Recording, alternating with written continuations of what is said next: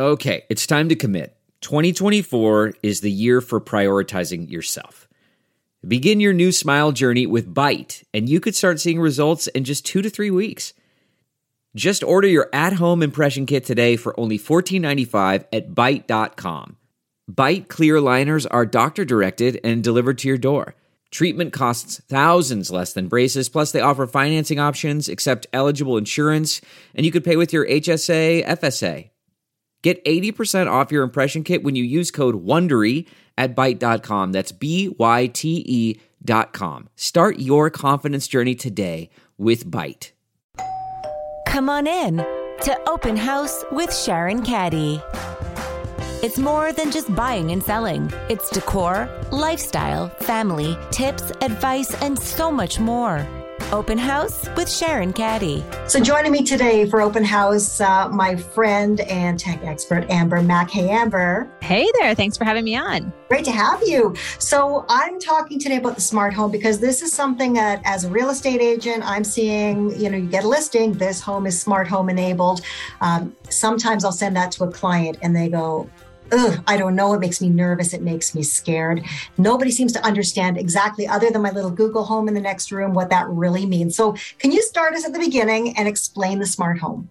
Yeah, absolutely. That is a really great question. I, I think the the smart home, at least that term, you're right, is somewhat intimidating for a lot of people. But when we think about a smart home, that essentially means that the home is connected. So all of a sudden it has an ecosystem where there's lots of technology to turn lights on, to be able to communicate via voice with smart speakers. And I would even argue that sustainable technology, technology that's good for the planet, planet is also seeping into uh, that area as well. So a smart home basically is a, a broad definition to bas- basically say that there's a lot of technology in the house and it can come in many shapes and sizes. And I think that's probably why people are intimidated because if it's built in and can't be changed and it's not the right system, you know, that could lead to a, a bad experience. Mm-hmm. Uh, but of course, you can also have these really good experiences as well.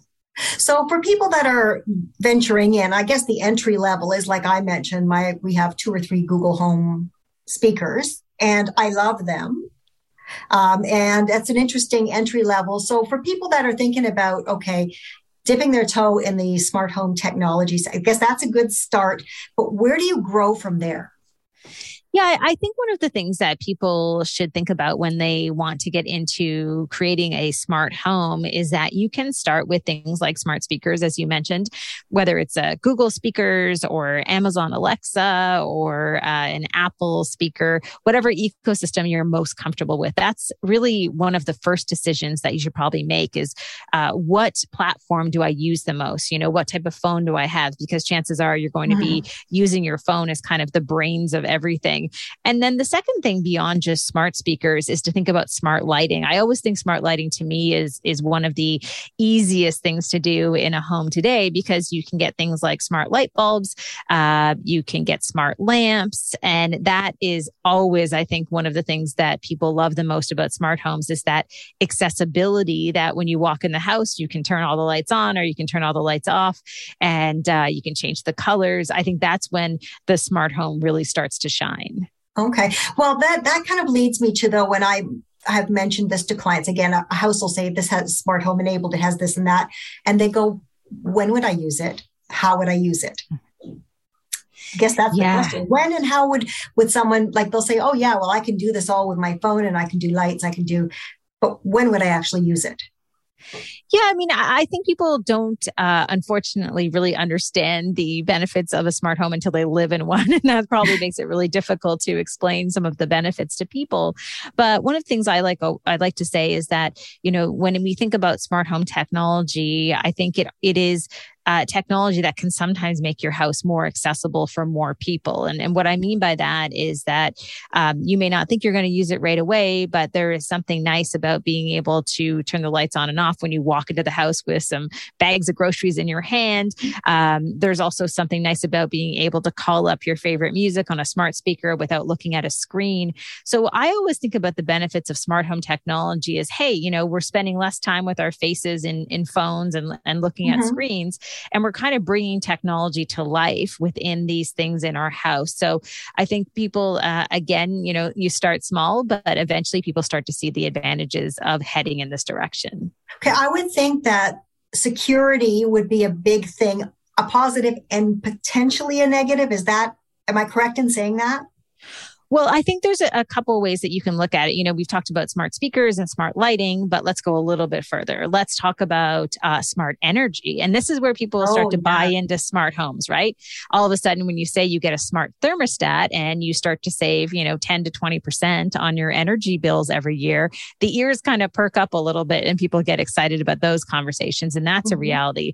The second part is when you talk about smart security, this gives you that opportunity to be able to basically monitor monitor who's coming in and out of the house. So when we think about smart cameras, uh, as far as a disadvantage, I don't love cameras inside the home, but I sure do love the idea that at my front and back door, I'm able to see who's coming up to the house. So I think smart security can be a huge advantage for so many people. So I'm going to stay with the security aspect for a while because I know that even if we go a little broader with it, I know that I have people that won't even get a Google or an Alexa or anything in their home because they say it's always listening to me and anyone can hack into it and, and they're in my house. And there's a fear. There's a fear of the ability of others to gain access to your smart features. Is how much of that is a truth? And is there a way that we can protect ourselves? I, I have to t- tell you, you know, we've known each other for a long time. So, you know, I speak at a lot of conferences. And the number one question I get asked about privacy, about smart speakers is, Hey, I don't want one in my home because I think it's going to potentially be listening to me all the time. And the first thing I say to people when they say that is then you should also throw out your smartphone.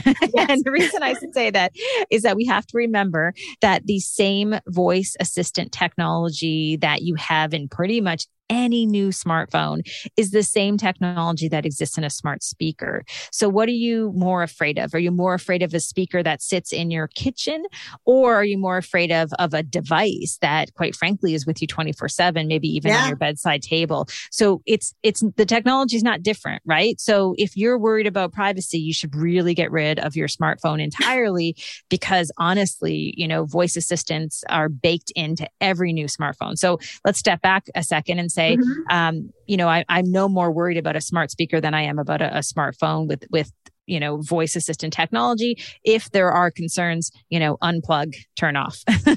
Yeah, yeah. So, yeah, that seems to be the number one thing. And I find that people are so afraid of because I think it's from a lack of knowledge though as to what you are inviting into your home and and how it's controlled.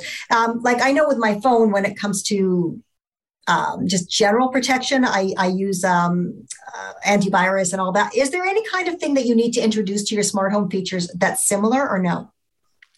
Well, I, the issue with smart home technology, as you know, is that uh, unlike just a, a, computer or a phone where you can go and buy uh, antivirus software to be able to mm-hmm. manage all of your devices, uh, it doesn't always extend to smart home devices in the home. So, um, and it doesn't necessarily always uh, extend to things like turning microphones off. You know, it's really more for potential attacks on the home. Mm-hmm. So, what I would say, um, if you are really concerned about uh, smart speaker technology, um, at the end of the day, I think that you have to uh, understand that there's a little mute button on the back of it there if is. you you know feel you you need to have a, a, private conversation, and just like you would turn your phone over in a restaurant or turn it off. I mean, this mm-hmm. has to just become part of our daily habit.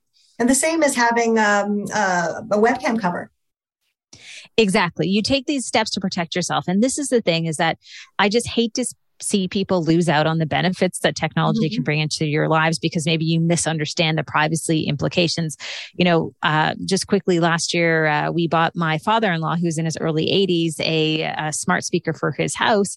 And we taught him how to call my husband as well as uh, um, my husband's sister if he ran into any trouble. And sure enough, in April of uh, 2021, he had a terrible fall in his house. Oh, he couldn't get up to get his phone, he couldn't reach the landline. And thank thankfully, he remembered how to use a smart speaker mm-hmm. to call his daughter. And he called her and she called an ambulance. Um, he had fractured his leg in multiple places. And to me, this was like a perfect example of let's weigh the benefits versus the risks of smart speaker technology or any smart home technology. Uh, he lives by himself, you know, no big privacy uh, concerns in terms of uh, how he lives every day, but huge benefits of having a smart speaker where he can play music, he can call his daughter in emergency, whatever it might be. Okay. So for people that are thinking about adding to their home, and I do believe more and more people, I think it's incremental every year. We're seeing more and more people that are introducing further measures of smart home technology. Is it something that we're buying piece by piece, or is this something you can get hardwired into a house? Like, what kind of levels are there? Well, here's the good news. And uh, a couple years ago, I uh, bought uh, a 140 year old historic home in Charlottetown, PEI, and nice. we, we turned this into a smart home. So we all of our products are uh, essentially smart products. And and I want to mention this because sometimes we think about smart technology as sort of a smart speaker or smart lighting, and and yes, those are part of this larger, uh, broader category. But there's even smart technology built into things like faucets, where all of a sudden you're using less water because the faucet has technology within it. So I want to just remind people of that. Um, and in that case, you know, uh, many different faucet manufacturers do have that technology built in. Appliance makers now have uh, many smart appliances that will give you notifications if your fridge for some reason loses power, those type of things.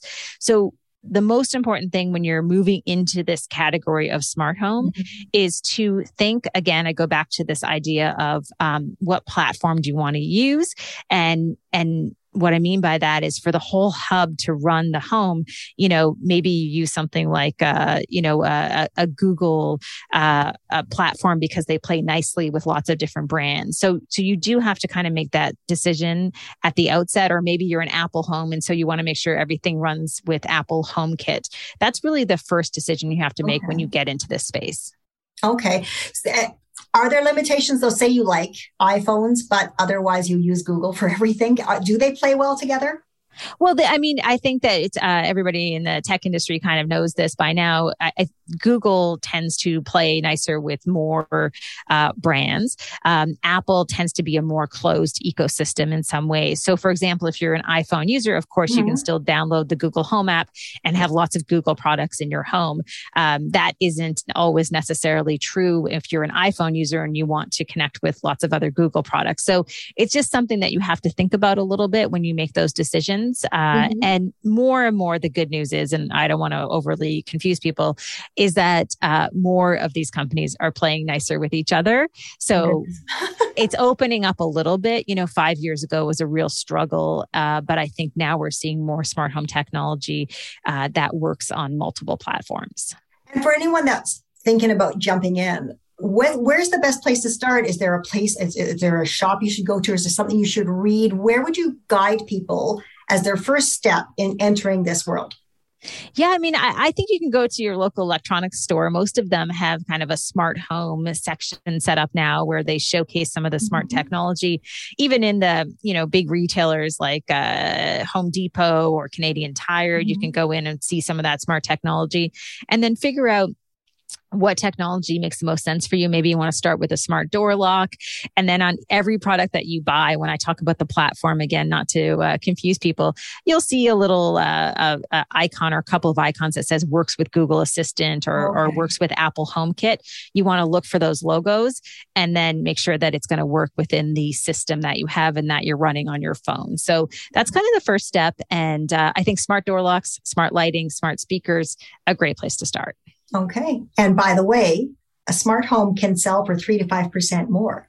Did you know that? I I am not surprised. You know, we outfitted this house in PEI. We have, uh, I mean, thirty plus smart lights. We have uh, um, heat pumps in terms of energy efficiency, smart thermostats. So it just makes sense in the long run because you will get those savings back. Oh, yeah, absolutely. Well, thanks for spending a little time with me today to talk about all this stuff and make it a little bit, bring it home to people a little bit more. Um, you are a busy lady. Uh, where can people connect with you, watching you, what you're doing? Yeah, super easy uh, at ambermac.com. I do a newsletter every Tuesday as well, which is uh, free to subscribe to, no strings attached at ambermac.com slash newsletter. And I always talk about smart home tech. So if you want to get up and running, that's a good place to get started. Sounds like a good spot. And a reminder that this podcast available on pretty much all podcast platforms, or you can always find it by going to my website, SharonCaddy.com. Thanks again, Amber. Hope to talk to you again soon. Thanks so much. And thank you all for joining me today for another episode of Open House. Remember to share with everyone, uh, YouTube, all of your podcast platforms. Subscribe to the YouTube channel and let everybody know all about it. Until next time, stay well and we'll talk to you soon. Thanks for listening. And don't forget to subscribe and leave us a five star review. For all our episodes, click to SharonCaddy.com. Open House with Sharon Caddy is produced with Aflalo Communications, Inc. Till next time.